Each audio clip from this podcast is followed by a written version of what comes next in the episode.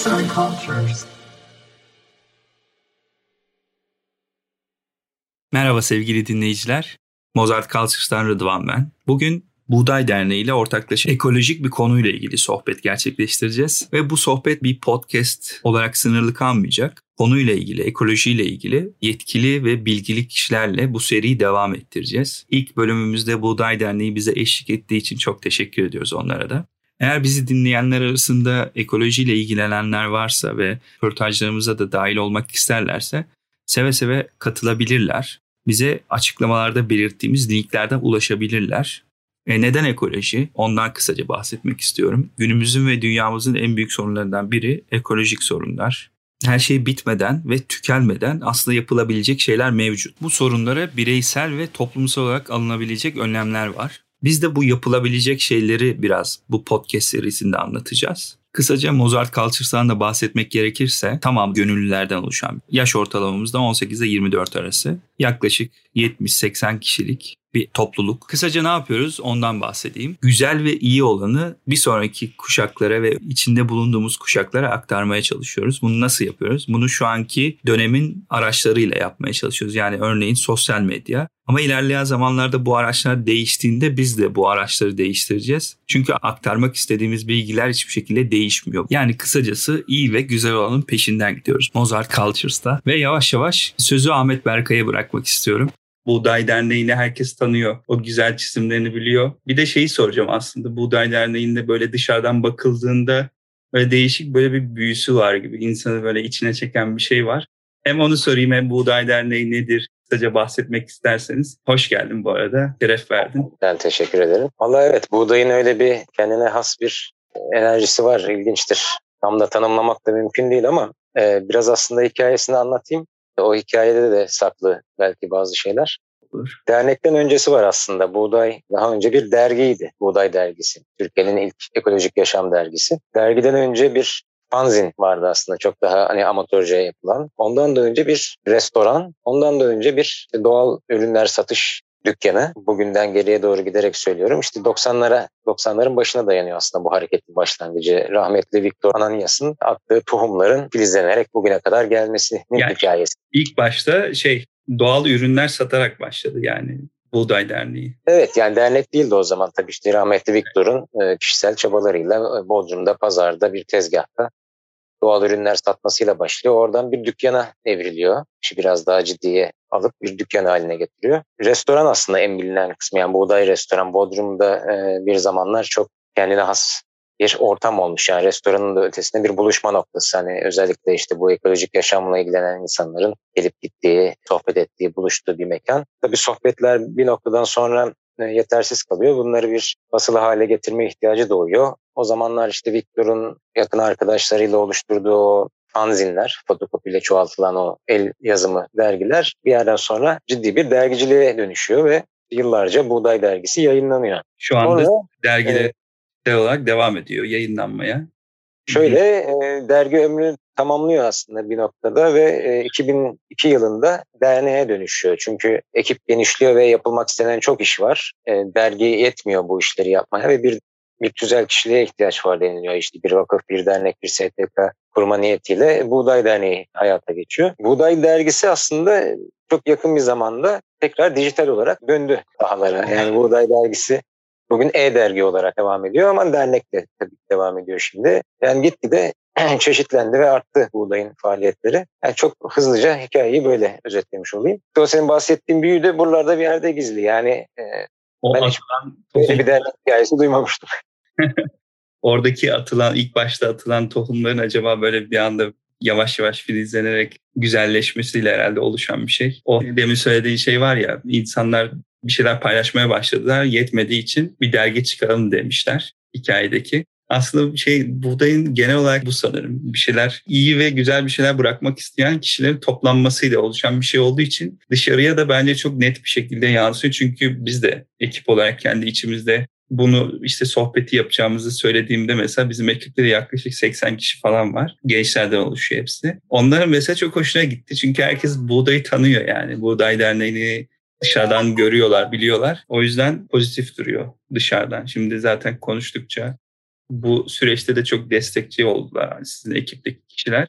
Konuşmaya başladıkça o şeyin neden kaynaklı olduğunu ben biraz böyle hissedebildim ama bunu işte seyircilere de dinleyicilere de anlatmak güzel olduğunu düşünüyorum. Biz de niye toplandık onu söyleyeyim. Ekolojiyle ilgili yaptığımız çalışmalarda sizin de yürüttüğünüz bir proje var aslında. Ona dergimizde ona yer vermek istiyoruz. İsmi de Tatuta ve sen de oranın koordinatörüsün. Şimdi Tatuta dediğinde insanlar bu Tatuta'nın ne olduğunu tam olarak anlayamıyorlar. İnternette ve sitede bununla ilgili çok güzel açıklamalar yapılmış ama Orada mesela şeydi Buğday Derneği'ndeki o dışarıdan bakıldığındaki o görsellerdeki güzellikteki burada da mesela sanki şeyin içerisine gizlenmiş gibi o tatuta var ya böyle biraz daha şey gibi çocuk masalından çıkmış bir şeymiş gibi. İnsanı böyle biraz daha böyle içerisine çekiyor. Hem tatuta nedir? Tatuta'nın kelime anlamı var mıdır? Varsa onun o kelime gücü tam olarak nereden alıyor? Biraz ondan bahsederek konunun içerisine girmeye başlayabiliriz bence. Tamam. Tatuta tarım, turizm, takas kelimelerinin e, kısaltması aslında. Bundan kaç yıl önce işte 2003-2004 yıllarında epey olmuş 16 17-18 sene önce başlayan bir proje. Ee, aslında artık proje değil yani o zaman 2 yıllık bir proje olarak kurgulanmış fakat birçok projenin aksine sonrasında devam etmiş kendi ayakları üzerinde. Genelde projelerin bir başı sonu olur. Bütçesi bitince proje tamamlanır. Yeni bir proje yapılır. Ama Tatuta kendi ayakları üzerinde durmuş ve bugüne kadar da devam etmiş. Buğdayın en eski programlarından biri aslında. Tarım turizm takas dedim. Aslında daha da uzun bir ismi var. İşte ekolojik çiftliklerde tarım turizmi, gönüllü bilgi tecrübe takası falan gibi benim de Gerçekten. çok uzun bir proje ismi var. Kısaca Tatuta diyoruz. Tarım turizm takas. Bir taraftan da işte WWOOF yani WUF dediğimiz bir uluslararası ağ var. Uluslararası e, organik çiftliklerde fırsatlar gibi bir, bir çevirisi var. Bu da aslında Tatuta gibi ağların oluşturduğu bir uluslararası ağ, ağlar. Yani ee, şunu anlayabiliyoruz. Sadece Türkiye için değil, yurt dışından da tabii, tabii. Şey yapılabiliyor. Tatutanın bütün olayı o zaten. Yani dünyanın her yerinden insana açık olması. Çok kısaca anlatmak gerekirse aslında Tatuta yani o içindeki kelimelerin de anlattığı gibi tarım, turizm ve takasın bir araya geldiği bir program. Ama nasıl tarım, nasıl turizm ve nasıl bir takas onu belki açmak gerekebilir. Çok iyi ee, tarım kısmı yani buğdayın diğer projelerinde olduğu gibi tabii ki doğa dostu tarım, zehirsiz tarım. Bizim yıllardır yaymaya çalıştığımız, desteklemeye çalıştığımız tarım biçimi bu. Turizm kısmı aslında bizim nispeten geri planda durmaya çalıştığımız kısmı. Yani biz turizmci değiliz. İşin daha çok üretim kısmıyla ilgileniyoruz ama tabii ki bu çiftlik ziyaretleri sırasında bir biz adına turizm demesek de bir turizm faaliyeti oluyor. Özellikle turizm fakültelerinden sık sık öğrencilerle, akademisyenlerle temasa geçiyoruz. Yani onlar bizimle temasa geçiyor. İşte tezler yazıyorlar Tatuta üzerine. İşte kırsal turizm, agroturizm gibi birçok terminoloji var. Bunlar için çok Türkiye'de dikkat çeken bir örnek oluyor Tatuta. Dolayısıyla orada da sürdürülebilir bir turizm anlayışından bahsediyoruz. Sondaki takas kısmı da çok boyutlu bir takas. Şimdi sistemde siz gidip bir ev sahibi çiftçinin yaşam alanında konaklıyorsunuz. Bu kimi zaman odasında bir misafir odası olabilir, kimi zaman ayrı bir barınak olabilir. Orada konaklıyorsunuz, yiyorsunuz, içiyorsunuz, onunla yaşamı paylaşıyorsunuz. Bir taraftan da orada doğa dostu tarımın nasıl yapıldığını deneyimleyerek öğreniyorsunuz. Siz emeğinizi koyuyorsunuz. Aslında çiftçi de emeğini koyuyor. Yani size bir şeyler anlatmak, öğretmek için belki işini gücünü bırakıp sizinle ilgileniyor. Ee, yani burada bir bilgi takası var, emek takası var. Bu bilgi takası bu arada iki taraftan da olabilir. Yani bazen çiftçiler de gönüllülerden e, yenilikçi bir takım metotlar öğrenebiliyor vesaire. Paranın olmadığı, parasal alışverişin olmadığı bir kültürel alışveriş programı aslında. Yani işin takas kısmı burada. Hangi boyutta olacağı biraz da size kalmış aslında. Ne verdiğinize, ne aldığınıza bağlı. Tatutayı hani içindeki kelimelerden yola çıkarak böyle anlatabilirim en kısa. Peki şey, teşekkürler. Şeyden biraz bahsetmek lazım çiftçi diyoruz ya burada. Türkiye'de bulunan çiftçilere hem Türkiye'den kişiler katılabiliyor. Bu kişiler öğrenci olması zorunlu değil sanırım. Herhangi biri de katılabiliyor. Türkiye'den ve yurt dışından kişiler dahil olabiliyorlar bu projenin içerisine. Bir soracağım. Kaç adet çiftliğimiz var? Bir de çiftlik denince insanların aklına ekme, biçme, toplama, işte sulama gibi şeyler geliyor. Bunlar çok belli bir şey zaten gözle görülür bir şey. Ya oraya giden kişiler, gönüllülerden geri aldığınız dönüşlerde manevi olarak o kişilere ne kat bu tatuta? Yani şeyin dışında, tarımsal etkinliklerin dışında manevi anlamda katılan şeyler ne acaba? Öyle bir dönüş oldu mu bu arada? Oluyor tabii. Yani şimdi Türkiye'nin birçok yerine dağılmış vaziyette 77-78 civarında ev sahibimiz var. E, bugünlerde bir tane daha eklenecek. 78 olacak. E, yanlış hatırlamıyorsam son rakam o. E şimdi bunların her biri ayrı hayatlar, ayrı aileler, ayrı, ayrı e, yaşam tarzları. Yani e, bizim Erzurum'da da ev sahibimiz var, Muğla'da da ve ikisinde de ortak olan şey evet doğa dostu tarım ama onun dışında her şey farklı. Yani iklim farklı, kültür farklı. Tahmin edebiliyorsunuz yani Türkiye zaten hani bu anlamda çok zengin bir ülke. Çiftlikler de bunu birebir yansıtıyor tabii. Şimdi hangi statuta ev sahibini ziyaret ederseniz edin tarımsal anlamda alabileceğiniz bir takım şeyler var. Farklı farklı da olsa. Ama manevi olarak e, sorduğun zaman işte o biraz yani giden gönüllünün nasıl bir kafa yapısıyla gittiği, işte ne kadar kendini açarak gittiğiyle de alakalı. Yani işe böyle e, sadece işte şu kadar saat çalışacağım, karşılığında bana işte yemek ve yatak verilecek diye bakan bir kişinin hiçbir manevi kazancı olmuyor. Genelde zaten beklentilerini karşılayamadan dönüyor e, o ziyaret sonrası. Ama tam tersi örnekler neyse ki daha fazla. Benim de yüz yüze tanıştığım çok gönüllü oldu. Ev sahiplerinin hemen hemen hepsiyle yüz yüze tanışıyoruz. Yani o kadar güzel geri bildirimler alıyoruz ki Mesela Amasya'da benim de bir gönüllü olarak gidip e, deneyimlediğim bir tatuta çiftliği var. Hı hı. Bayrak çiftliği. Orada İbrahim abi ve Birsel abla çok tatlı bir çifttir. Evden ya da çiftlikten çıkmaya hiç vakitleri olmuyor. Çünkü çok yoğun bir iş çiftçilik. Yani bunu cari olarak veya hani gelir modeli olarak hayatınıza konumlandırmışsanız hani hobi olarak değil de gerçekten meslek olarak bunu yapıyorsanız çiftliğinizi terk edemez. Sürekli orada olmanız gerekiyor. İşte yani çocuk bakar gibi orada işte bitkinize, ağacınıza, hayvanınıza bakmak durumundasın.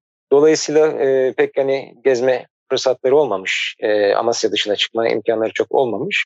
Fakat dünyanın her yerinden insan ağırladılar. O kadar gönülleri açık insanlar ki her başvuruyu kabul ediyorlar ve bugüne kadar ben unuttum sayısını belki 100 belki 200 belki daha fazla gönüllü ağırladılar dünyanın her yerinden ve İbrahim abi bana şunu söylerdi. Bu gönüllüler sayesinde ben dünyayı geziyorum. Yani onlar bana kendi ülkelerini getiriyor, kültürlerini getiriyor. Onlardan İngilizce öğrendi. Yani bu şey gibi değil mi demin söylediğiniz takas kısmındaki aslında takas bunlardan biri. Tabii yani orada sosyokültürel bir takas da var. İşte ona dediğim gibi ne kadar açık olduğunuzla alakalı. Bu çok basit bir örnek. Tabii bundan farklı daha hani hayat dönüştüren örnekler de var. Hayata bakışını değiştiren insanlar var. Şehirdeki yaşamını sorgulayan yani bir tatuta çiftliğini ziyaret ettikten sonra evine İstanbul'a, Ankara'ya nerede yaşıyorsa döndüğünde oradaki takım alışkanlıklarını sorgular hale gelen, kendini dönüştürmeye başlayan insanlar var. Hatta Tatutla çiftliklerine gönüllü olarak gidip daha sonra kendisi bir ev sahibi olmuş olanlar bile var. Yani çok dönüştürücü bir program aslında eğer siz açık bir gönülle ve açık bir zihinle giderseniz. Senin bahsettiğin İbrahim abi dediğimiz kişinin belgeseli olan kişi sanırım TRT'de. Evet, evet, evet. Orada şeyden de bahsediyordu. Bir Türk katılmış. Alman var işte Japon var belgeselde konuşuyor. Türk şeyi diyor. Yaş olarak benden ileride ama diyor genç biri bunu anlatan. Ama öyle bir enerjisi var ki doğayla o kadar iç içe gelmiş ki benden genç gibi. Yani yaş olarak ben ondan daha gençim ama enerji olarak o benden daha genç diyor. Orada mesela şeyi görüyoruz. Genelde beyaz zeka olan kişiler bu tarz şeyleri çiftlik alacağım, onunla uğraşacağım diye bir hayaller vardı ya böyle klasik ha. şeyler.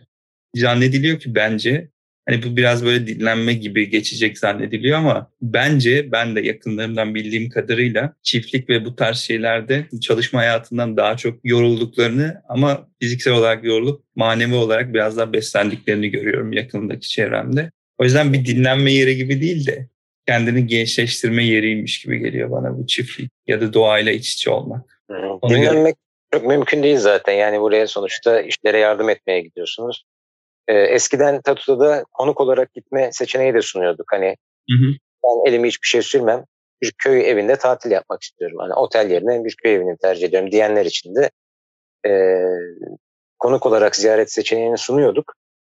E, fakat onu e, kaç yıl önce ev sahiplerinin de e, fikirlerini alarak kaldırma yoluna gittik. Çünkü e, bizim aslında başta bahsettiğim WWOOF e, ağı tamamen gönüllülük üzerine.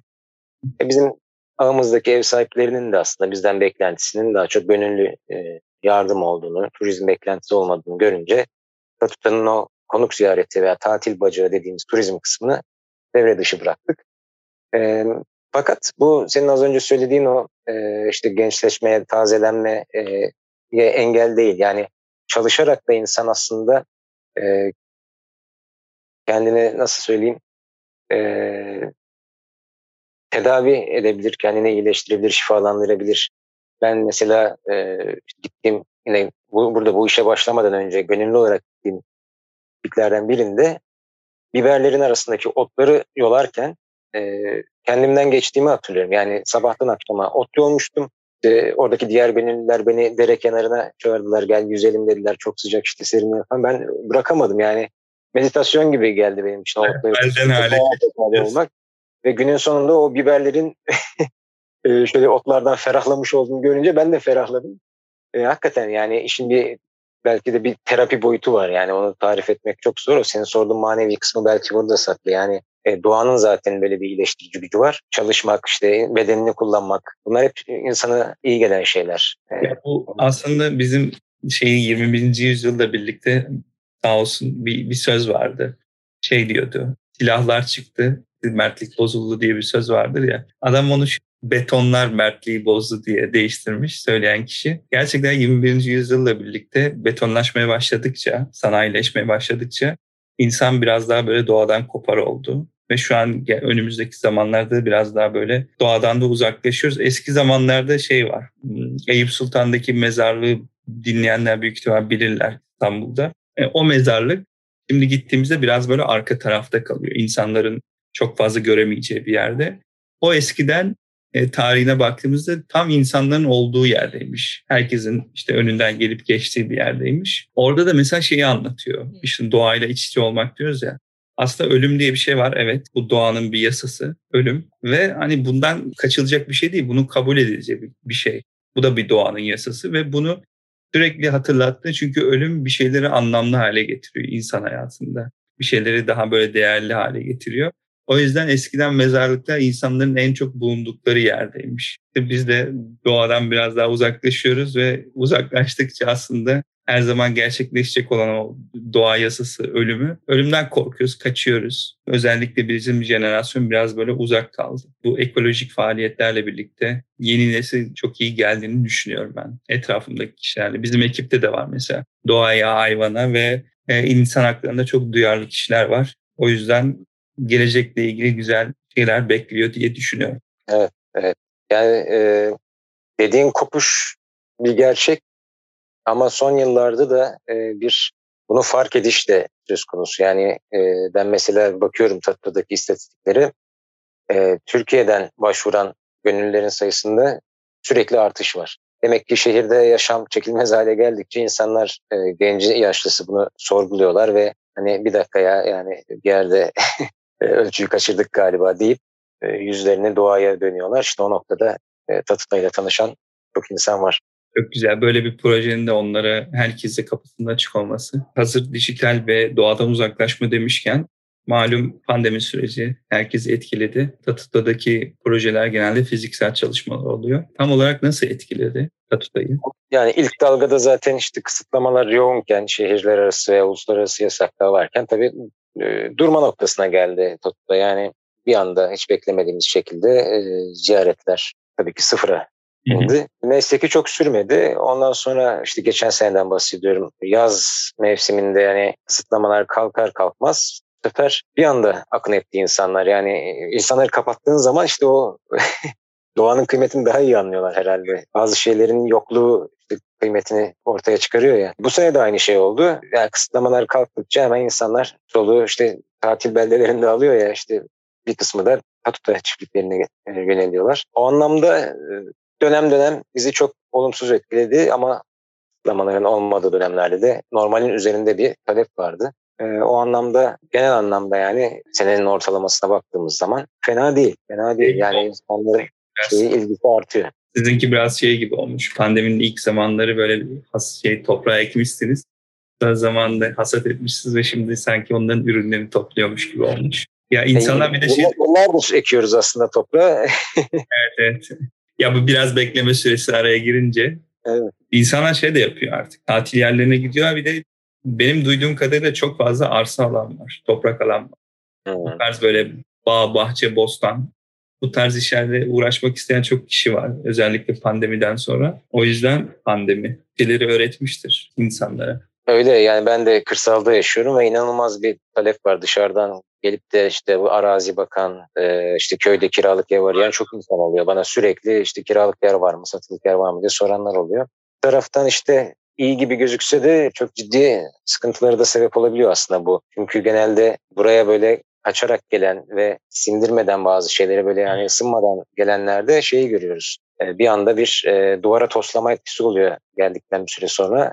Çünkü farklı kültürel ortamlar söz konusu kırsalda, farklı sosyal dinamikler var. Üreterek yaşayacaksan bu zaten hani şehirde masa başında çalışan bir insan için bambaşka bir yaşam tarzı. Yani şehirdeki konforu tamamen unutman lazım kırsalda yaşayacaksan. İnsanlara romantik geliyor tabii yani işte bir arazim olsun, bir bahçem olsun, işte doğada yaşayayım falan ama konuda bana bir danışan herkese hep şunu söylüyorum. Tatuta gibi bir nimet var. Yani burada evet. bu işin antrenmanını yapman için sana onlarca seçenek sunuyor bu sistem. Git dene 3 ay kal, 5 ay kal, vaktin yoksa daha kısa süreli kal, 3 hafta kal, 3 gün kal. Yani git bir çiftlik gör, çiftçiyle konuş, bir fikir alışverişi yap. Zor bir şey değil yani böyle ciddi bir adım atacaksan hayatını değiştirmek üzere. Öncesinde böyle küçük bir antrenman yapmak zor bir şey değil. Bu fırsattan faydalanın diyorum insanlara. En azından bir çiftliği ziyaret edin diyorum. Ondan sonra böyle radikal adımlar atın diyorum. Çünkü hakikaten sonra burası kullanılmayan boş arazilerle doluyor. İşte soruyorsa oraya işte İstanbul'dan bilmem kim aldı.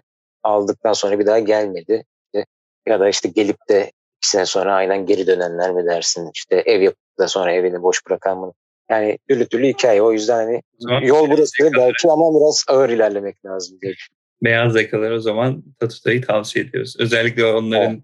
Ben de beyaz yakayım, onların öyle bir hayalleri var. Hayallerini gerçekleştirmeden önce küçük bir adım her zaman iyi olur dediğiniz gibi. Benim atıyorum şu an yok öyle bir şeyim de ileride bağ bahçem oldu diyelim. İşte senin gittiğin yerdeki gibi ya da şu an dinleyen birinin bir bağ bahçesi var ya da çiftliği var bir şey var. E, bu kişiler Tatuta'ya çiftlik sahibi olarak nasıl başvurabilirler? Ne gibi şartlar alınıyor?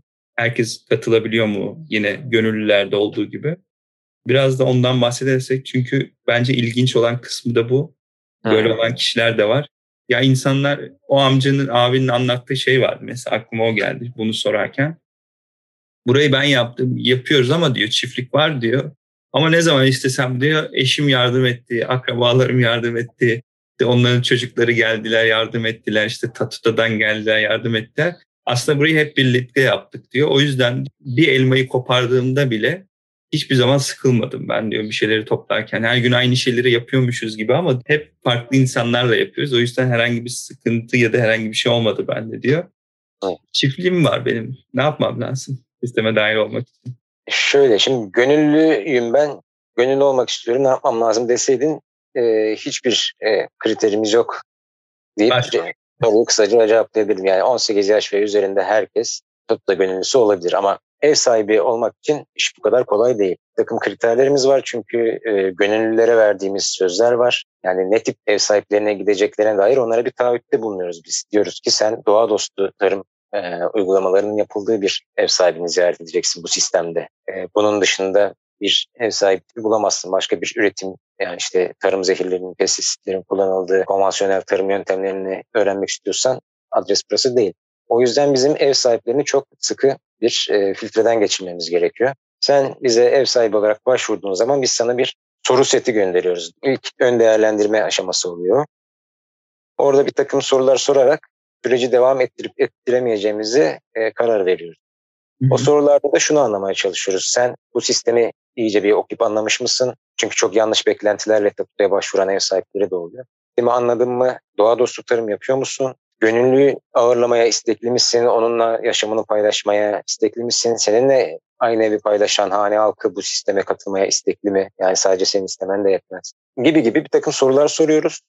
Bunları cevapladıktan sonra aday onu ziyaret programımıza alıyoruz ve bir temsilcimiz gidip onu ziyaret ediyor. E, yüz yüze tanışmaya önem veriyoruz açıkçası. Oturup uzunca bir mülakat yapıyoruz. Daha detaylı sorular soruyoruz. Ve onun üretim alanını geziyoruz, inceliyoruz. Gönüllünün konaklayacağı yeri inceliyoruz. Bütün bu süreçten sonra raporumuzu tamamlıyoruz. Diyoruz ki bu ev sahibi tatlıya uygundur veya değildir. Veya şu şu şu geliştirmeleri yaptıktan sonra tekrar görüşelim. Öyle bir revize de var yani. Evet yani böyle bir süreç işletiyoruz ve bu süreç çok yavaş ilerliyor. Bunu da özellikle yavaş ilerletiyoruz. Hiç acelemiz yok bizim. Ee, yani bu 78 ev sahibi 278 olsun diye bir arzumuz yok. Az olsun öz olsun. yüz yüze iletişimi sürdürebileceğimiz kadar olsun. Yani biz böylesini tercih ediyoruz. Çünkü ancak bu şekilde kaliteyi koruyabiliriz diye düşünüyoruz. Hı hı. Gittikçe de daha da aslında kriterlerimizi sıkılaştırıyoruz. Mesela eskiden daha gevşekmiş bu kriterler. Hani biraz daha kapsayıcı, kucaklayıcı olmak adına e, şeyin Tatlı'nın ilk yıllarında biraz daha hani nasıl söyleyeyim esnek davranılmış. Daha sonra işte o o dönemlerde katılan ev sahiplerine yönelik olumsuz geri bildirimler aldıkça biz bu kriterleri sıkılaştırma ihtiyacı duyduk. Dolayısıyla yani bu sürece razıysan başvurabilirsin ev sahibi. Ben çiftlik alınca direkt başvuracağım bu arada.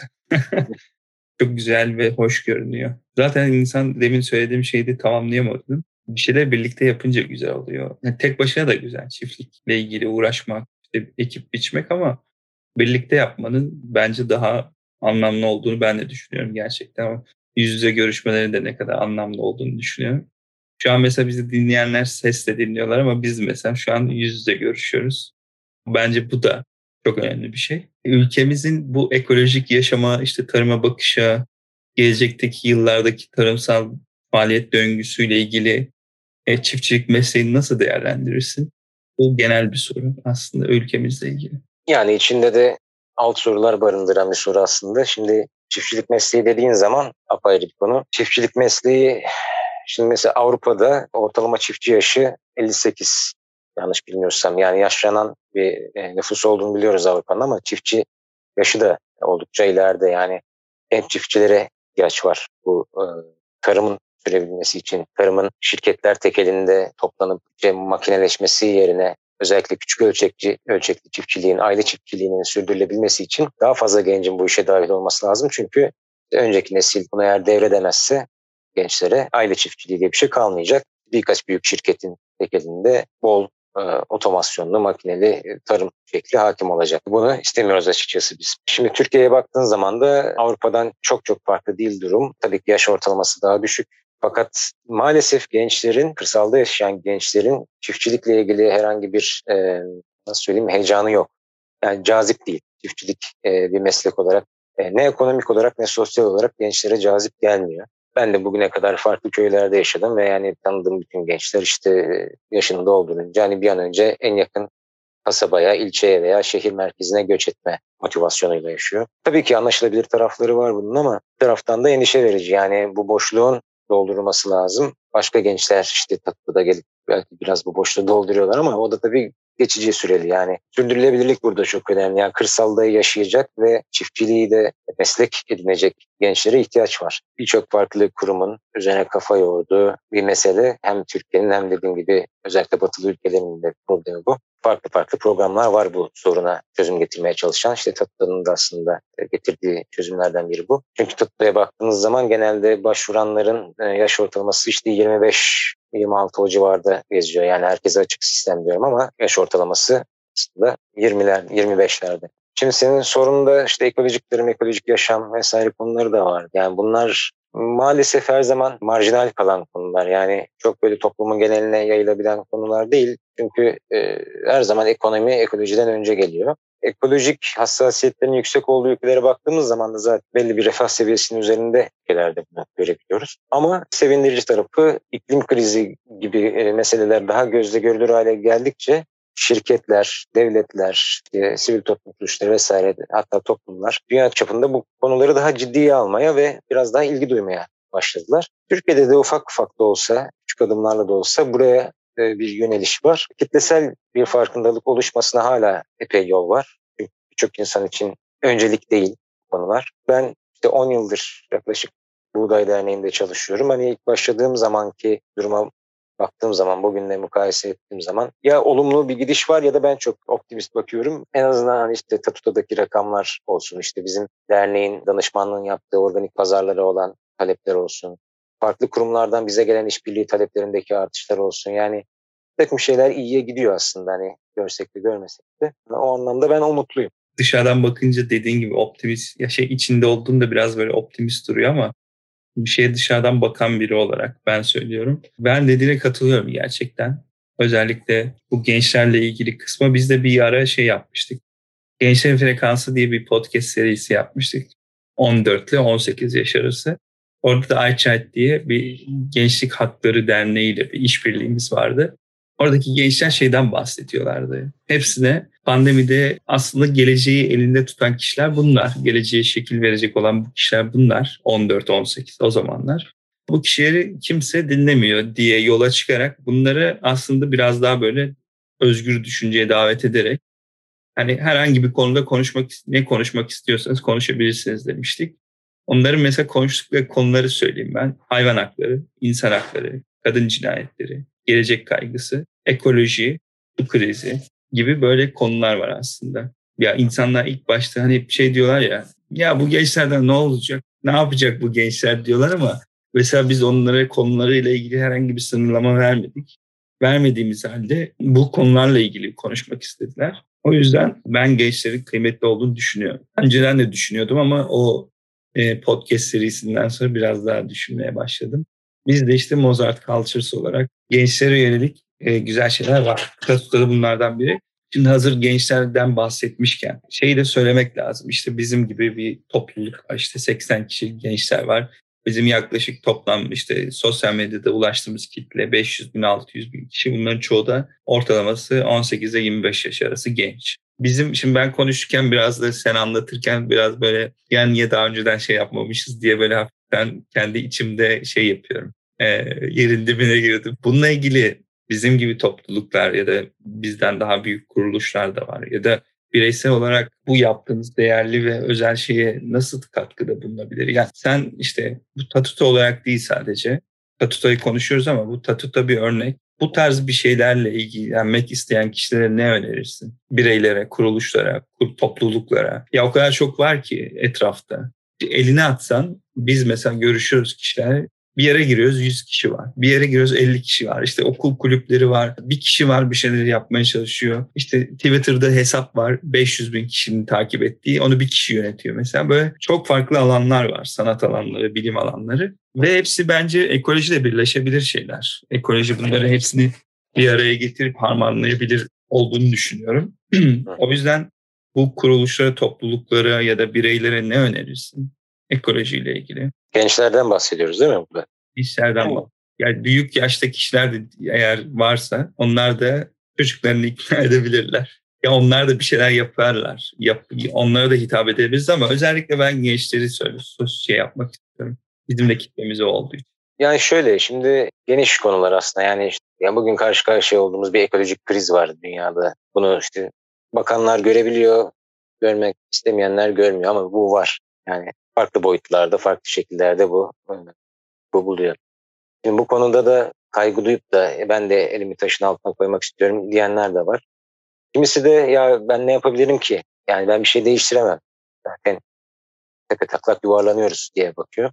Şunu söylemek istiyorum. Ben herkesin bir kere yapabileceği bir şey var. Yani kimse kendini yetersiz hissetmesin. Zaten bir şey yapılacaksa bunu ne kimseyi de rencide etmek istemem ama yani bir şey yapılacaksa aslında gençler yapacak bunu. Hı hı. yaş, yaşlılardan bir şey beklememek lazım. Devletlerden, hükümetlerden yani dünya genelinde konuşuyorum. yok işte Birleşmiş Milletler şuna bundan yani böyle büyük büyük kurumlardan bir şey beklememek lazım bence. Sadece ee, onları da aslında sorumluluğu onlara da bırakmamak lazım. Evet tabii sorumluluğu da onlara bırakmamak lazım. Bu biraz böyle kaçış yolu gibi oluyor bizim. Ya Birleşmiş Milletler var işte bilmem ne var. Başka kurumlar var. Hep aslında arka planda ya şey gibi onlar yapsın diyorsun ama insan aslında kaçtığı için, bir şey bulamadığı için oradan onlar yapsın diye böyle bir suçluyoruz onları. Ama bireysel olarak gerçekten dediğin gibi. Yok yani hakikaten e, şeyi gördük zaten hani yani bu tür hepimizi ilgilendiren problemler takım kurumlara e, bırakılamayacak kadar ciddi konular ve katılımcılık burada çok önemli. Yani herkesin hakikaten çözümün bir parçası olması lazım. Aksi takdirde problemden şikayet etmeye hakkımız yok. Yani ya elimizi taşımız, taşın altına koyacağız ya da kabulleneceğiz bu durum. Şimdi elimizi taşın altına nasıl koyabiliriz noktasında aslında gençlerin yapabileceği çok şey var. Yani bir kere bizim e, Buğday Derneği gibi e, bu konuda zaten hali hazırda faaliyet gösteren STK'lara dahil olabilirler bir şekilde. Yani illa tatuta şeklinde olması lazım değil. Bizim başka projelerimiz de var. Hani ekolojik yaşamın farklı alanlarında farklı farklı faaliyetlerimiz oluyor. Buğday Derneği veya e, diğer bu alanda faaliyet gösteren derneklere gönüllü olarak katılabilirler. Çünkü birçok konuda yardıma ihtiyacımız oluyor ve kaynaklarımız sınırlı. Az insanız, az insanla çok iş yapmaya çalışıyoruz. O anlamda istekli, heyecanlı e, arkadaşlara hep ihtiyaç duyuyoruz. Bu yapılabileceklerden bir tanesi. Onun dışında tabii bireysel olarak yaşamlarımızda dönüştürebileceğimiz takım şeyler var. Şimdi bunların detaylarına girmeyeceğim. Zaten hani internet bu tür bilgilerle dolu. Gençler de e, bunu şu an benden dinlemeye ihtiyaç duymuyorlardır. E, hakikaten bu konuya meraklı olan birisi biraz aradığında milyonlarca kaynağa ulaşabilir. Türkçe dahil. Yeme içme alışkanlıklarımızdan işte, e, muhtelif tüketim alışkanlıklarımıza, barınma alışkanlıklarımızdan giyim, kuşama, ulaşım alışkanlıklarımıza yani bu tür e, hayatımızın her yerine dair davranış değişiklikleri yapmamız mümkün.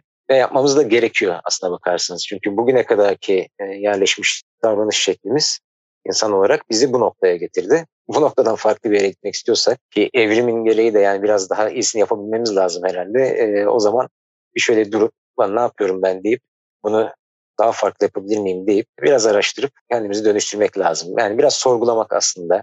Yani işte tabağınıza gelen gıdanın hangi aşamalardan geçerek oraya geldiğini e, biraz sorguladığınızda dehşet verici şeylerle karşılaşabilirsiniz. O anlamda e, zaten bunu biraz sorguladığınızda hemen doğa dostu ürünlere yöneleceksin. Benzer şeyler tekstilde de geçerli. Yani şu üzerimdeki tişört nasıl ne şartlarda üretildi, nasıl bir ekolojik tahribata yol açtı, işte nasıl bir emek sömürüsüne sebep oldu vesaire gibi bunu biraz sorguladığınızda giyinme alışkanlığınızı da değiştirmekle karşı karşıya kalabilirsiniz. İşte ulaşım, barınma dediğim gibi az önce saydığım bütün bu bileşenlerin hepsi için daha ekolojik tercihler mümkün. Bununla ilgili kaynak arayanlara da yine e, Buğday Derneği'nin yayınlarını tavsiye ederim. Yani sadece bir dernek olarak görmemek lazım buğdayı. İşte daha önceki dergicilik tecrübesinden dolayı biraz da işte ekibindeki gazeteci kökenli arkadaşlardan dolayı özellikle onların da büyük katkısı var. Bilgiyi yaymaya adamış durumdayız kendimiz. Yani sadece sosyal medyayla değil işte kitaplarla, kitapçıklarla, belgesellerle, e, videolarla, sosyal medyayla yani kullanabildiğimiz her araçla aslında bu ekolojik yaşam bilgisini yaymaya çalışıyoruz. E, bu kaynaklara bizim işte internet sitemizden ulaşabilir ilgilenen arkadaşlar. Senin soruna dönecek olursam yani bunların dışında hani bireysel değişiklikler, dönüşümler ve e, işte bir e, buğday gibi başka bir STK da olabilir, bir e, hani kendimizden daha büyük bir oluşuma katılarak daha toplumsal dönüşüme faydada bulunmak yapılabileceklerden bir diğeri. Bir de tabii yani yani bu tür oluşumların faaliyetlerine kaynak yaratmak gerekiyor. Yani bizim en büyük sıkıntımız odur mesela. Yani burada bu kadar konuşuyorum ama bu yaptığımız şeyleri, yaptığımız e, faydalı işleri, toplum için yaptığımız bu işleri nasıl yapıyoruz? Yani bu işlerde çalışan insanlar da ekmek yemesi lazım. İşte derneğin kirası ödenecek, yaptığımız projelerin hepsinin bir maliyeti var. Yani e, saha çalışmaları, araştırmalar, şunlar bunlar. İşte kimi zaman fonlara başvurup kaynak yaratmaya çalışıyoruz. Kimi zaman işte öz kaynaklarımızı kullanmaya çalışıyoruz işte dernek destekçilerinin, üyelerinin maddi kaynaklarıyla. Ama bunlar hiçbir zaman yeterli olmuyor çünkü yapmak istediklerimiz çok fazla, kaynaklar çok kısıtlı. O yüzden hep finansal kaynak ihtiyacımız var. Bu sadece bizim için değil birçok sivil toplum kuruluşu için geçerli. Özellikle e, bizim gibi böyle küçük çaplı olanlar için konuşuyorum. Dolayısıyla hani bu sözüm gençlere değil ama belki onların annelerine, babalarına veya e, aralarında çalışan gençler varsa onlara söyleyebilirim. Maddi kaynağa da ihtiyacımız var yani bunu hiç çekinmeden söylemem lazım. Şirketlerden sponsorluk alamıyoruz çünkü belli kriterlerimiz var. Yani biz ekolojik yaşamı savunurken kirli enerji firmasından e, bir sponsorluk almamız mümkün olmuyor. Bazen teklifler geliyor ama reddetmek durumunda kalıyoruz. Çünkü bizim değerlerimizle ters olan bir işbirliği yaparsak biz bütün takipçilerimizi kaybederiz. O yüzden bireysel desteklere çok ihtiyacımız var. Yani bunun boyutu ne olursa olsun. E, herkesin hani maddi anlamda da tür hareketlere katkıda bulunabileceğine inanıyorum ve bu vesileyle de bu çağrıyı yapmış olayım. Ya burada sanırım şey var e, insanların kafasını karıştıran şey şu. Gönüllü bir şey burası. Ben de mesela başka bir arama kurtarma ekibinde gönüllüyüm. Ayrıyetten Mozart'ın dışında. İnsanlar şeyi düşünüyor. Gönüllü ama para toplanıyor, para bağışı yapılıyor. Ama mesela şunu görmüyorlar. Zaten bunlar çok anlatılmayacak şey. Bence anlatılmaması lazım. Günümüz zamanında işte Mozart Culture'da da öyle biz de işte ideallerimiz doğrultusunda demiştik ki parayla ilgili hiçbir şey yapmayacağız. Zamanda çok teklif gelmişti ve parayla ilgili gene çok fazla konuşmuyoruz. Ama öyle bir noktaya geliyorsun ki dediğin gibi hayaller kuruyorsun. Gelecekle ilgili güzel hayaller. Ya bu çağın gerekliliği olan o paraya ihtiyaç oluyor gerçekten. Bir şeyleri daha iyi yapabilmek, daha iyiye dönüştürebilmek için ihtiyaç olan bir miktar oluyor. Bunu da tabii ki de e, ekipteki kişiler yapabiliyor ama bir yere kadar yapabiliyor. O yüzden ya ekibe yeni birileri girmesi gerekiyor ya da konularla ilgili sizin ilkelerinize ulaşabilen kişilere. O yüzden o gönüllülük ve para kısmındaki o paradoksu biraz böyle düzeltmemiz gerekiyor. Bizde de çünkü öyle çok şey duyuyorum ben. İşte gönüllüsünüz ama işte paraya ihtiyacınız var. Ama işte bu bir şeyleri dönüştürmek için bu çağa da ayak uydurmak gerekiyor. Atıyorum evet. Şey yapsak işte Mozart senin olarak düşünüyorum ben. Tatutu yapıyorsun mesela proje var. E sen bunu duyurmadıktan sonra kim nereden bilecek ki dijital bir yerde ya da işte Twitter hesabın olmadıktan sonra, Instagram olmadıktan sonra işte o belgeseli çekmedikten sonra bu zamanını uydurmadıktan sonra kime anlatabilirsin ki sen onu? Bu da öyle bir şey. Bu zamanı uydurmak için bu zamanın içerisinde zaten çok kirli şeyler var. Herkes biliyor bunları internet ortamında. Güzel şeyleri biraz daha ön plana çıkarmak için maalesef para ihtiyaç var. Bence parayı buna harcamakta da çok bir sakınca yok. Böyle Ki şey. evet yani e, parayı ne, ne, nelere harcadığımızı düşününce aslında yani. Ben bakıyorum sizinkini gördüm 20 lira şey var. E, dijital şey dergide 20 liralık bağış var. 20 lira nedir ki? Bir kahve parası neredeyse şu an. Evet. Orada da hani seçenekli koyduk ona. Yani herkes şeyine göre, e, durumuna göre e, ödeyebilsin diye. Hani 20 lira, 50 lira, 100 lira gibi üç seçenek koyduk. İsteyen 20 veriyor, isteyen 50 veriyor. Yani e, dediğin gibi 20 lirayı ne, nerelere vermiyorsun ki? E, hakikaten. Bence istedikten sonra yapılabilir. Ya ben evet. mesela şu an bir şeyi istesem, bir şeyi düşünsem desem ki işte Buğday Derneği'ne şöyle bir sponsorluk bulacağım. Ya bunu dinleyenlere söylüyorum ki zamanda ben yapmıştım bizim Mozart için. Ya bence yani çok böyle imkansız gibi duruyor ama hayat bir şekilde şey bir söz vardır onu çok seviyorum. Sen dans etmeye başla, dansını yap, hayat seni bir gün alır, seninle birlikte dans etmeye başlar diye bir söz var. Yani sen bir hareket et. Aslında senin demin anlattığın konuyla da alakalı. Deprem oluyor mesela. Deprem olduğunda insanlar televizyonlardan izliyorlar. Herkes içinde bir şeyler yapmak istiyor gerçekten ama bunun bazen nasıl yapılacağını bilmiyorlar. O ilk adımı nasıl atacağını bilmiyorlar. Zaten ilk adımı attıktan sonra devamı geliyor bir şekilde de. İlk adımı atarken çok korkmamak gerekiyor. Dünyayı böyle iki kez turlayan bir adam var. Yürüyerek dolaşmış. Adama soruyorlar. Sen dünyayı nasıl yürüyerek dolaştın be adam diye. Adam diyor ki ben ilk adımımı attım. Sonra ikinci adımımı onun önüne attım diyor. Sonra onun önüne attım ve adımlarımı çoğalttığımda dünyayı dolaşmış oldum diyor. Ya çok imkansız gibi duruyor ama aslında çok basit bir şey bu. Bizi dinleyen dinleyicilerden de şimdi onu hisseden kişiler vardır. Zaten hepsi bence hissediyor da yolunu yordamını bulamıyorlar. Denesinler ya denemekten her şeyi herkes hayatta her şeyi deniyor. Bu da bir meydan okunması gereken bir şeyler olduğunu düşünüyorum ben. Bu tarz şeylerin ekolojiyle ilgili. Çünkü bize şey demişlerdi o gençlerin frekansını bir kişi şey demişti bana. Ya bu biz bu dünyayı bu hale getirmeyen insanlar olarak biziz. 14-18 yaşındaki. Hani biz bu dünyanın içine doğduk. Ekolojik sorunların olan dünyanın içine doğduk. Ama biz bizden sonraki gelecek kişileri düşünüyoruz. O yüzden bunları yapıyoruz demişti. Yani biz bunu bu hale getirmedik ama düzeltmek için elimizden geleni yapacağız demişti. Bence olay burada bitiyor. İçine doğmuşuz hepimiz bir şekilde. Bazen ister istemez katkıda da bulunmuşuz bunun oluşması için farkında olmadan, bilgisizlikten dolayı. Ki ben araştırmaya başladıkça bunu fark ediyorum. Öyle en küçüğü işte kömür. Mangal yaparken ne kadar zarar verdiğini mesela kimse bilmiyor bir şeylere. O yüzden kendimiz için bile olmasa bile gelecek için bir şeyler yapmamız lazım. Mozart da öyle bir yer zaten. Felsefe ve sanat alanında değişmeyen bilgiler var işte. Sokrates'i düşün. Adam öyle bir şey söylemiş ki şu an hala bile onun dediklerini tartışıyoruz. Biz de bu zamanı ve mekana göre değişmeyen fikirleri bizden sonra gelecek kişilerle paylaşıyoruz. Bunu şu anın imkanlarıyla yapıyoruz. İşte sosyal medyayla yapıyoruz. Podcastlerle yapıyoruz. O yüzden bence ekolojide değişmeyen bilgeliklerden biri. Bunu aktarmamız lazım. Diğerleri gibi olmayacak. Çünkü aktaramazsak demin sen bahsetmiştin. Gelecek kuşaklara aktarılmadığında çiftçilik bir yerde biri bir icat bulacak. Henry Ford gibi bir, bir şey icat edecek ve insanlık biraz daha böyle uzaklaştığı şeyden biraz daha da uzaklaşacak.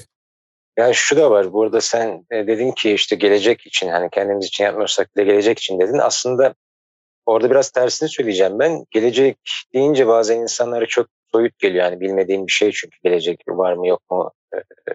Ee, ama bugün için aslında yani şu e, içinde bulunduğumuz e, zaman için yani çok daha hızlı sonuç alabileceğimiz şeyler yapmak da mümkün. Mesela geçen sene yürüttüğümüz bir kampanya vardı. Hı hı. Zehir Sofralar adında. Bu Zehirsiz Sofralar kampanyasında biz Buğday Derneği öncülüğünde yanlış hatırlamıyorsam 100 civarında sivil toplum kuruluşunu bir araya getirdik. İlk defa herhalde bu kadar çok sivil toplum kuruluşu bir araya gelerek aynı amaçla aynı hedefe yürüdü.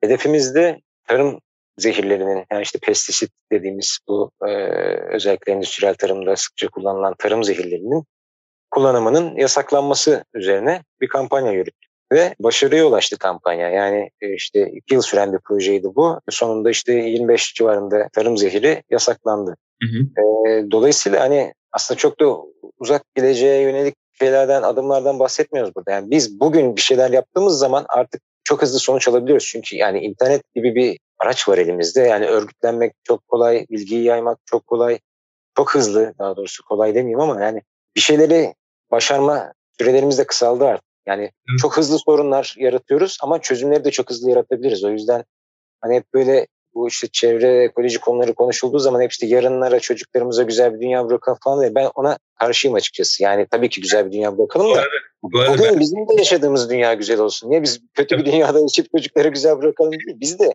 içinde yaşadığımız dünyayı güzelleştirelim. Bugünü de güzelleştirelim. O ya ben aslında şeyi bugünü güzelleştiremiyorsam en azından yarını güzelleştirmek için bir şey yap demek istedim. Ben seni anladım ama bu, bu de yapmak istedim. Yok yok güzel oldu. Ayrıca belirtmek bence çok daha iyi oldu. Krizi diyoruz mesela. Kriziyle ilgili çözüm bulunamazsa herhalde büyük ihtimalle geri dönüşü olmayan bir şeye girecekmiş. Zaten girmiş biraz yavaşlatmak gerekiyor. O yüzden şey gibi, itopik gibi kalıyor. Biraz insan roman okuyormuş gibi okuyor haberleri, ekolojik haberleri ama senin dediğini orada biraz da ben de katılıyorum. Eskiden ben küçükken mesela sanki böyle 2100'lerde, 2150'lerde olacak şeylermiş gibi hep hayal ediyordum bunları. Ama şu an içindeyiz. Demin yolda yürürken onu düşünüyordum. Ya gelecekte olan bir şeyin içindesin ama ne tepki verdiğin orada önemli. Çocukluğumuzdan beri duyuyoruz bunların hepsini yoksa. O yüzden şu an anın içindeyken yapmak kıymetli. Evet, benim bir diğer sorum ne olacak? Sorularıma da bakıyorum bu arada. Bizim arkadaşlarımızın hazırladığı sorular var. Oradan da soruyorum. Armağan Çağlayan gibi ben de kendi merak ettiklerimi soruyorum. Şey sorayım, 2021 yılının sonunda genel değerlenme yaptığınızda genel bir değerlendirme yapacaksınız. Projeyi hangi aşamada görmek istersiniz ve bu kadar geniş bir faydalı gelişmeler gösteren projeyi destekleyen biri olarak gelecek planlarınızı bizle paylaşmak ister misiniz diye bizim ekipten merak eden birileri var. Ee... Yani bahsettin ya aslında bir kişinin ya da bir projenin hayali ne kadar geniş olursa aslında Tarkovski'nin bir filminde vardı. Diyordu ki birisi piramitlerin yapılmasını hayal etmeli. Hani yapılıp yapılmadığını çok önemi yok ama ruhumuz o hayalle birlikte genişleyecek ve büyüyecek diyordu. Aslında bu soru da onun gibi biraz. Hayalleriniz doğrultusunda genişleyecek proje. Yani bizim aslında da istediğimiz daha çok kişiye ulaşması. Yani hala düşük buluyorum ben rakamlar açıkçası. Hele ki 2005-2016 gibi işte Türkiye'de ve bölgede yaşanan bir takım sorunlardan dolayı yabancı ziyaretçileri çok kaybettik. Yani gelmez oldular. Sonradan ufak ufak toparlanma oldu ama e, eskiden e, ben mesela ilk başladığım zaman tatlı koordinatör olarak bu göreve e, ziyaretçilerin çoğunluğu yani yüzde 70'i 80'i yabancıydı hani daha çok yabancı gelsin bunu tercih ediyorum anlamında söylemiyorum ama çok ciddi bir yabancı ilgisi vardı. Yani dünyanın her yerinden insan geliyordu. Ya biz işte Türkiye'de yaşayanların ilgisini nasıl arttıracağız diye kafa yoruyorduk o zaman. Hı hı. Hani böyle bir şey var bu kadar hani renkli bir program var. Neden Türkiye'de yeah. yaşayan insanlar buna ilgi duymuyor da yurt dışından insanlar geliyor. Zamanla işte bu denge tersine döndü. Yani kötü tarafı işte yabancıları kaybettik ama iyi tarafı yerli gönüllülerin oranı sürekli arttı. Keşke yabancılarınki de artsaydı da toplam rakam artsaydı. Yani onu e, aslında e, görmek istiyoruz. Yani 2021 sordun ama yani 2021, 22 yani bundan sonrası için hep aynı hedefi söyleyeceğim aslında, aynı hayali. Daha çok insana ulaşmak, daha geniş bir yelpazede yani yaş grubu olarak da ondan sonra işte ne bileyim meslek olarak da yani mesela bir tarımla hiç alakası olmayan veya bizim savunduğumuz değerlerin tam tersi değerleri yaşatan insanların da aslında programı deneyimlemesini istiyorum ben. Çünkü yani zaten hani bu konulara meyilli birini birine katacağınız şeyler sınırlı ama tam ters görüşte birini dönüştürmek daha heyecan verici bir şey. Yani bir insanın gelip de aa ya bu işler böyle mi dönüyormuş? Ya tarım böyle bir şey miymiş? Bu ürün böyle mi üretiliyormuş? demesi, o şaşkınlığı yaşaması ve bir sorgulamaya sebep olması e, aslında projenin amaçlarına ulaştığını gösterir. Yani o, o onları tür örnekleri görmeyi çok isterim ben. Olmuyor da değil tabii bu arada. Yani böyle şeylerle de karşılaşıyoruz ama e, dediğim gibi ne kadar çok insana ulaşabilirsek farklı hayat tarzlarından, farklı yaş gruplarından, farklı milletlerden da o kadar renklenecek, o kadar şenlenecek diye düşünüyorum. Onun dışında yani çok da büyük bir şeyimiz yok hedefimiz tatlı ile ilgili. Yani bu dediğim amaca ulaşırsak eğer zaten bunun çarpan etkileri oluyor çünkü. Yani bizim bir ev sahibini ziyaret etmiş bir gönüllü aslında bir kişiyle sınırlı kalmıyor. O gidiyor işte şehre döndüğü zaman ev arkadaşının veya işte ailesinin yeme içme alışkanlıklarını dönüştürebiliyor. Ya bakın diyor işte bu domates nasıl üretiliyormuş biliyor musunuz deyip konvansiyonel domates yerine organik veya işte doğa dostu domates üretimine yönelik işte mutfak alışkanlıklarını değiştirmeye dönüştürmeye vesile oluyor o kişi. Veya daha da ileri gidip işte kendi çiftliğini kuranlar olabiliyor e, falan filan. Yani o yüzden biz 100 insana ulaştığımız zaman aslında 100 insandan daha fazlasına ulaşıyoruz o çarpan etkisiyle. O yüzden de dediğim gibi ne kadar çok insana ulaşırsak o kadar iyi. Galiba bu yeni nesil diyoruz ya. Yeni nesil diyoruz ama bunları ayrıştırmak için demiyoruz. Sadece hitap ettiğimiz kitleyi net olarak gösterebilmek için söylüyoruz. Eskiden anneler babalar çocuklarına bir şey öğretirdi. Bence şu an bu gelen işte atıyorum sizin çiftliklere gelen kişiler, gençler evdeki şeyi daha hızlı değiştirebileceğini düşünüyorum ben. Tam tersine döndü olay. İnşallah. İnşallah. Hazreti Muhammed'in bir duası var. Çok hoşuma gidiyor. Demin söylediğinle bağlantılı. Diyor ki beni hayretinden mahrum etme Allah'ım. Çünkü insan şaşırmaya başladıkça, merak etmeye başladıkça bir şeyleri araştırıp bir şeyleri öğrenmeye çabalıyor. Demin söylediğim var ya hiçbir konularla ilgili olmayan kişiler ya bu nasıl oluyor, şu nasıl oluyor demeye başladıkça aslında bir şeyler açılıyor insanın içinde. Çok hoşuma gidiyor. O yüzden insan gerçekten her zaman hayret etmeye aç ve o hayret ettiği şeyin peşinden gitmeye de gönüllü bir şekilde devam ediyor. Bence herkese ulaşabilecek bir şey olduğunu düşünüyorum. Özellikle mesela şeyi düşünüyorum ben de hayal ederken bilgisayar başında oyun oynayan gençleri böyle şey yapmak için değil de onu da yapsınlar. Ben de arada oynuyorum. Zaten çok fazla oynamıyorum ama oynuyorum. Ya sadece onu yapmasınlar. Gelsinler bunu da yapsınlar. Başka bir şey de yapsınlar. Kültür sanatla da uğraşsınlar. İşte kültür sanatla uğraşanlar sadece kültür sanatla uğraşmasın. Bilgisayar oyunu da oynasın. İşte ekolojiyle de uğraşsın. Köy enstitüleri vardı ya eskiden. Onların karnesine bakmıştım ben. İnternette dolaşıyor. Belki bakmak istersin sen de sonrasında içerisinde şeyler vardı. Zooloji, botanik, işte hayat bilgisi falan yoktu. İşte ev geçindirme sanatı, tahta oyma, hayvanlarla ilgili şeyler.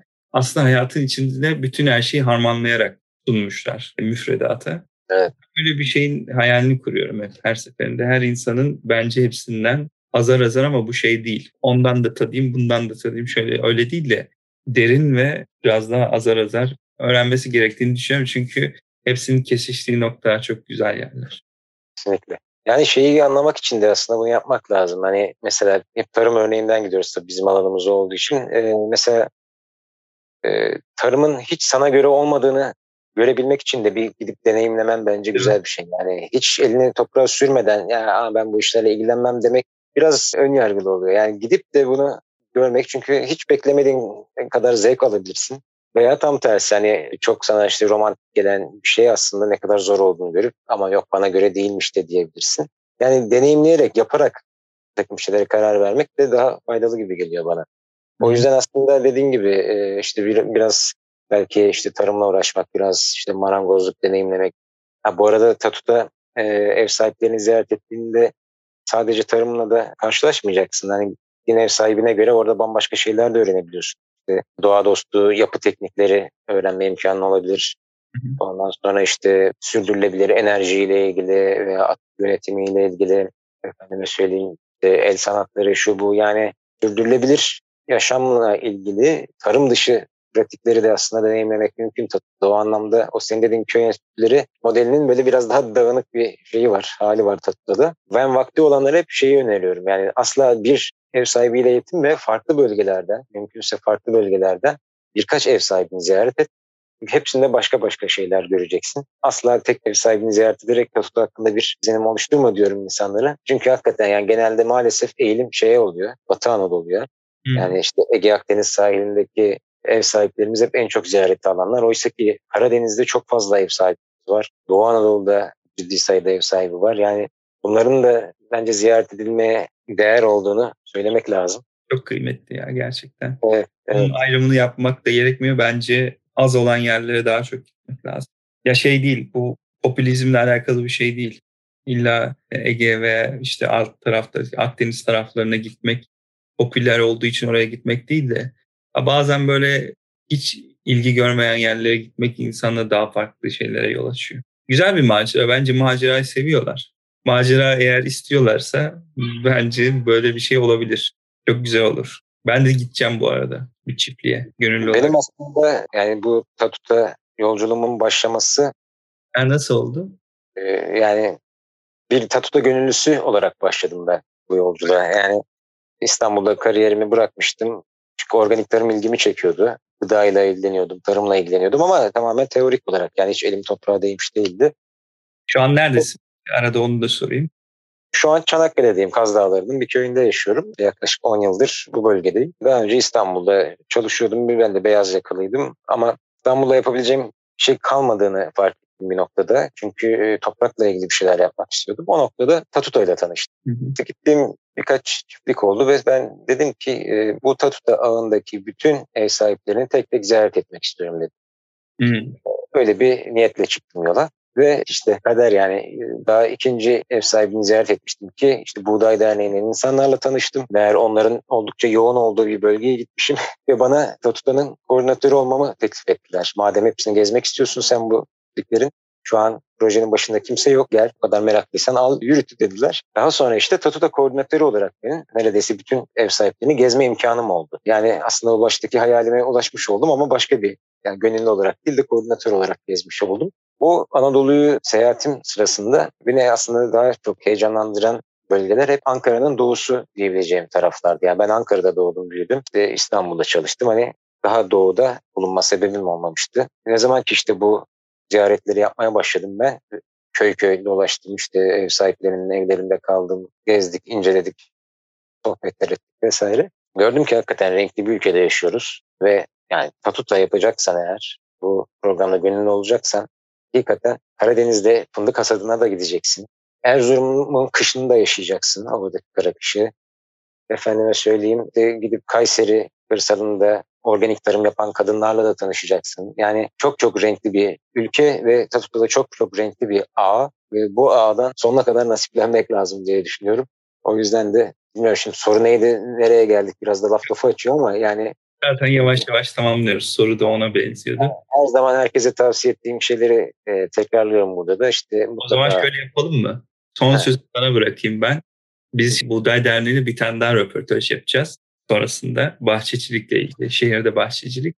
Dinleyenler varsa hem konunun devamı gibi olur orası.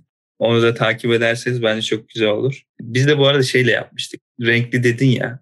Müzik Köyü diye bir yer var Antalya'da. O da Türkiye'deki Anadolu'daki müzikleri bulup bir araya getirip işte bir köy yapmışlar. Ya, çalgı aletleri var değişik değişik. Aytaç Bey'le görüşmüştük orada. O da aynı şeyleri söyledi. Sen söylerken onu düşündüm bir an.